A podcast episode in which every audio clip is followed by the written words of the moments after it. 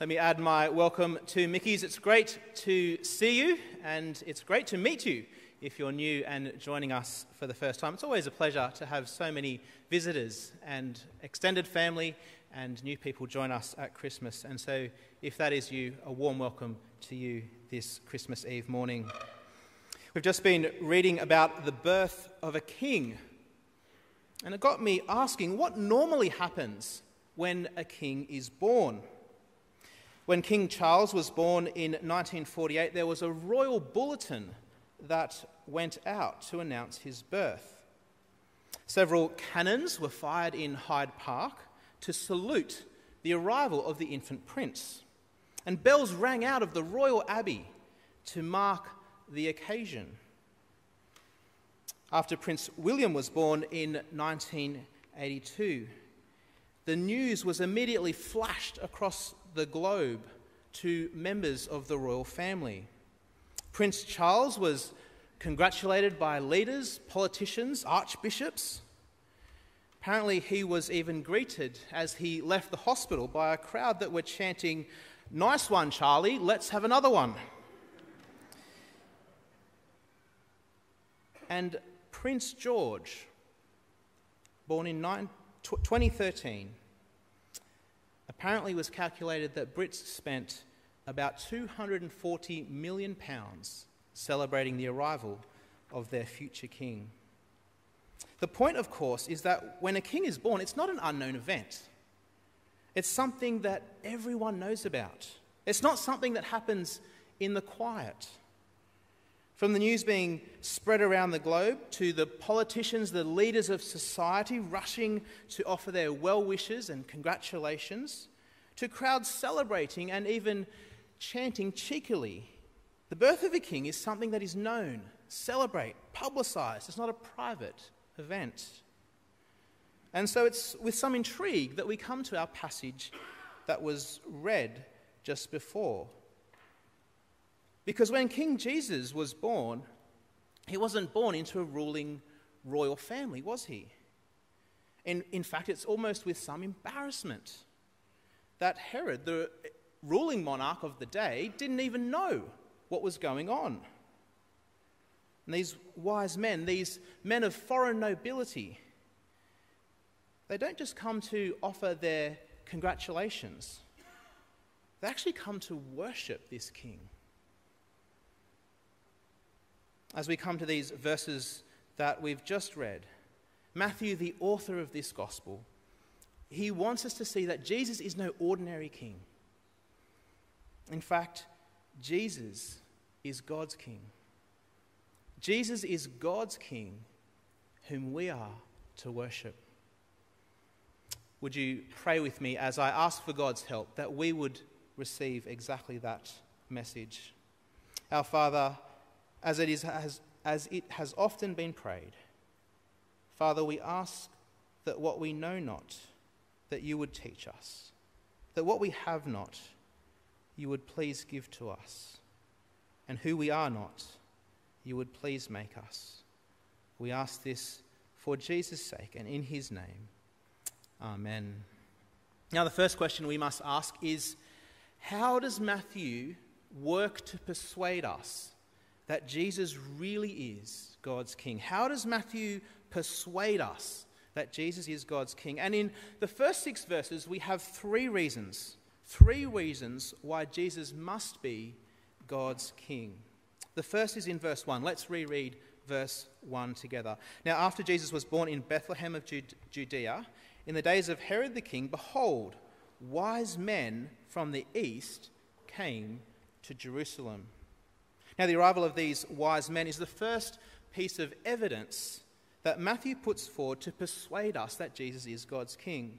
These wise men, these magi, as some translations have, they believed that cosmic forces had an impact on the physical world.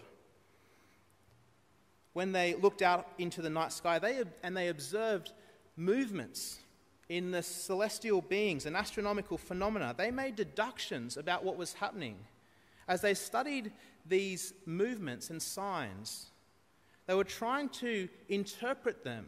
It was as if they were doing their theology, their study of the divine, of the, what the gods were doing based on physical observations. And it's very possible that they'd built up over time an expectation about a Jewish king. They'd had contact with the, the Jewish scriptures and the Hebrew Bible because men like Daniel had been taken into captivity into Babylon several hundred years earlier. And so the arrival of these privileged elite, these quite possibly men of noble birth, these educated princes, was something of note. The Bible itself has a long, steady thread of promises about God's king arriving. The Psalms, the prophets, they all point forward to when God's king will come, the rulers of the nations will gather and pay homage and recognize God's true king. Promises like Isaiah 60, verse 3, that says that the nations shall come to your light and kings to the brightness of your rising. So the arrival of these men, these educated princes from a foreign nation, is the first piece of evidence that Matthew gives, that he puts forward to persuade us that Jesus is God's king. The second piece of evidence is in verse 3. When Herod the king heard this, he was troubled, and all of Jerusalem with him. The second reason that Matthew puts forward is that the news of God's king makes the current king nervous. Now, Herod, you might um, refer to as a nasty piece of work. You might have a, a boss whom you might, behind his back, describe like that, but this, this, that would be nothing compared to Herod. In fact, a paranoid despot doesn't even really come close. History tells us he murdered his wife, he had at least two of his sons executed out of sheer jealousy. And as his death was approaching, he arranged for hundreds of leaders to be executed. Why? So that when news of his passing rang out, there would be mourning instead of rejoicing. This man was a false king. He was a failure of a human being. He was unfit to rule God's people. He was sitting on God's throne, and yet he was a false shepherd of God's people. And Matthew is at pains to point this out. Three times Herod is referred to as the king. Verse 1 In the days of Herod the king. Verse 3 When Herod the king heard of this. Verse 9 Later in verse 9, he's simply referred to as the king. Matthew's point is that the presence of the true king makes the existing king feel nervous and arouses a jealousy in the false king. He knows his time is up. He's know, he knows he's going to be exposed. And so the response of Herod is the second piece. We have the arrival of the Magi, the wise men, the response of Herod, of Herod and the third piece of evidence is there for us in verse 5. Herod is not only alarmed by the news, but he doesn't even know what's going on. So, what does he do? Well, he inquires of the Bible experts. Verse 5 They told him, In Bethlehem of Judea, for so it is written by the prophet. And you, O Bethlehem, in the land of Judah, are by no means least among the rulers of Judah. For from you shall come a ruler who will shepherd my people Israel. These are the words that Ken helpfully pointed out were prophesied, promised some 700 years earlier. Where was the Christ? Where was God's king to be born? The experts knew. There was no doubting, no division, no discussion, no delay. Check your Bibles in Bethlehem. Where was Jesus born? Verse 1. Now, after Jesus was born in Bethlehem of Judea. Matthew, our gospel writer, is pointing us and persuading us and giving us undeniable reasons for believing that Jesus is God's King. The arrival of these wise men, these representatives of the nations, these rulers, the, present, the, the response of Herod, his nervousness, betraying his false falsity, the actual place where Jesus was born lines up exactly with what was promised. Three pieces of irrefutable, undeniable evidence that Jesus really is God's King. So, if Jesus is God's King, the one who has come to shepherd God's people, the one who has come to bring them back into a living and joyful and delightful relationship with God, how should we respond? How should we respond? In the remaining verses, we're given two alternatives. First, the response of Herod. Let's read his response in verse 7. Then Herod summoned the wise men secretly and ascertained from them what time the star had appeared. And he sent to Bethlehem, saying, Go and search diligently for the child, and when you have found him, bring me word, that I too may come and worship him. What's Herod's response? It's one of fake worship, it's one of false humility. It's merely lip service, isn't it? He pretends to be interested, but we know he has ulterior motives. At the end of the passage, the Magi are warned, the wise men are warned not to go back, not to tell Herod where they found the king. He's exposed, isn't he? You can almost hear the sinister music playing in the background. Imagine if you were the director of a children's movie and you were to, to cast this scene. This is where the music of Jafar from Aladdin comes in, or Scar from The Lion King. This is the bad guy speaking. You can almost hear it as these words roll off his tongue.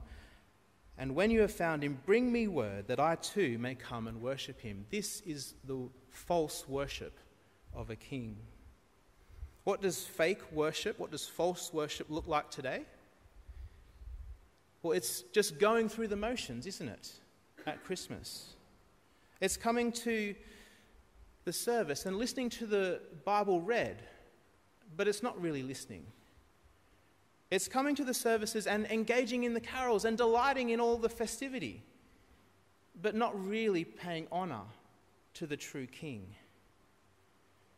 It's not just being nervous when you hear that Jesus is the true King, it's actually failing to do anything about it.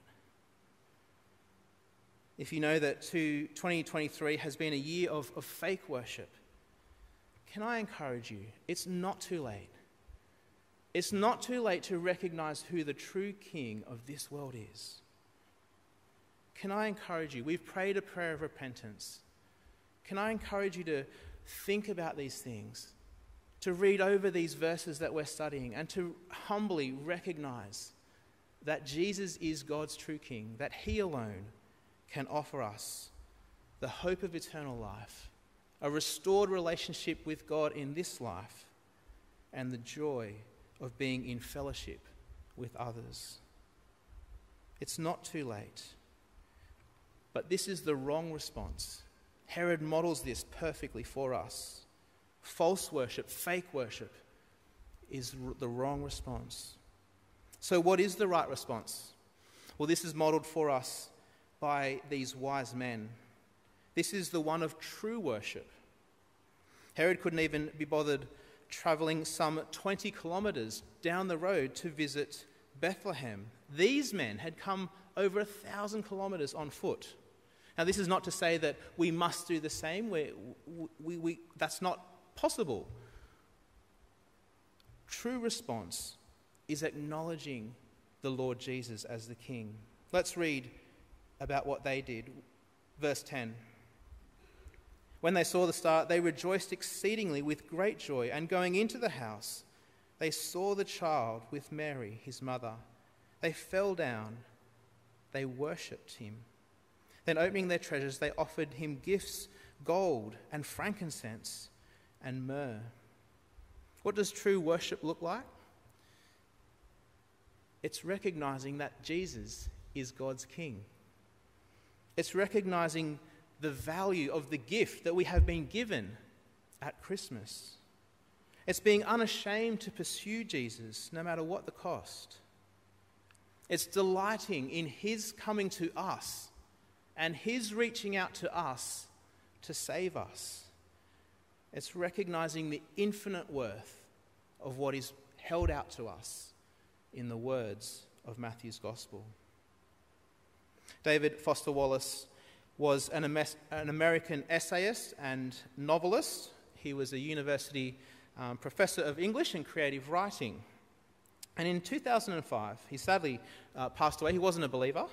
Uh, and in 2005, he addressed the graduating class of Kenyon College. And this is what he said He said, There's no such thing as not worshipping. Everybody worships. The only choice we get is what to worship. And an outstanding reason for choosing some sort of God is that pretty much everything else you worship will eat you alive. If you worship money and things, you will never have enough. If you worship your own body and beauty and sexual allure, you will always feel ugly. And when time and age start showing, you will die a million deaths before they finally plant you.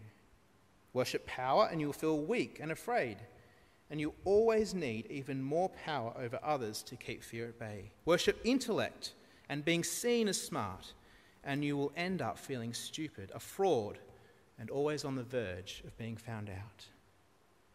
His words are striking, aren't they? Everybody worships.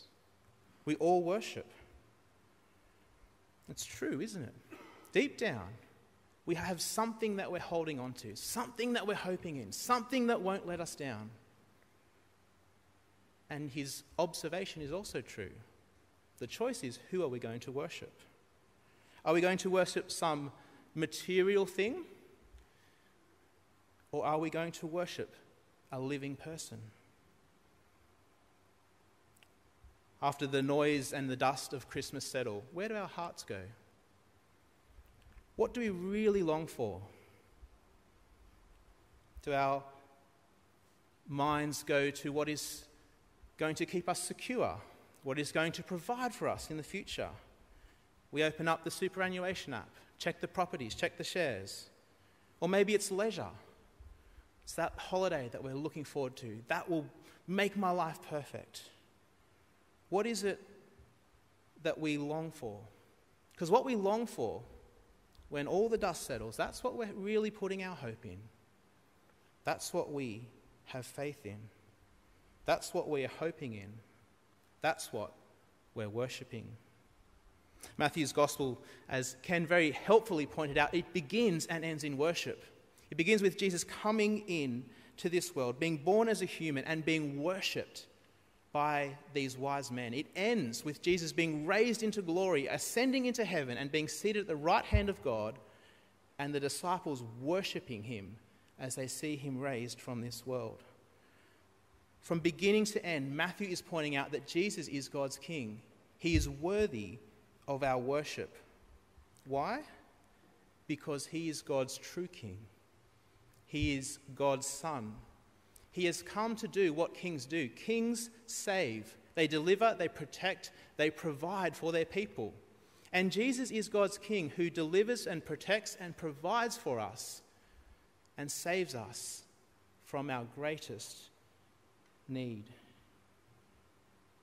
He came to this earth to give his life as a ransom, to save us from the judgment of God, to save us from the true judgment that we rightly deserve.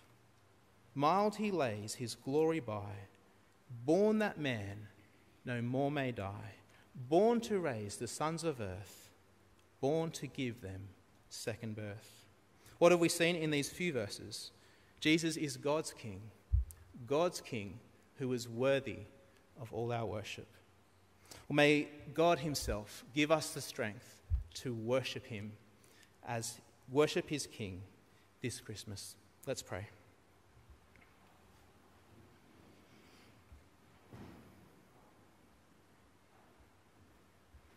O oh God, our Heavenly Father, we praise you for giving us the King we don't deserve in the Lord Jesus.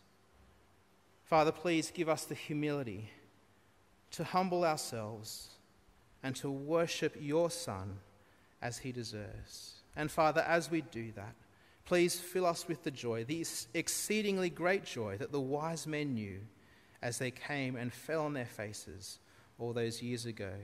Father, we give you thanks and praise for your great mercy and kindness to us in and through the Lord Jesus. And it's in his name we pray. Amen.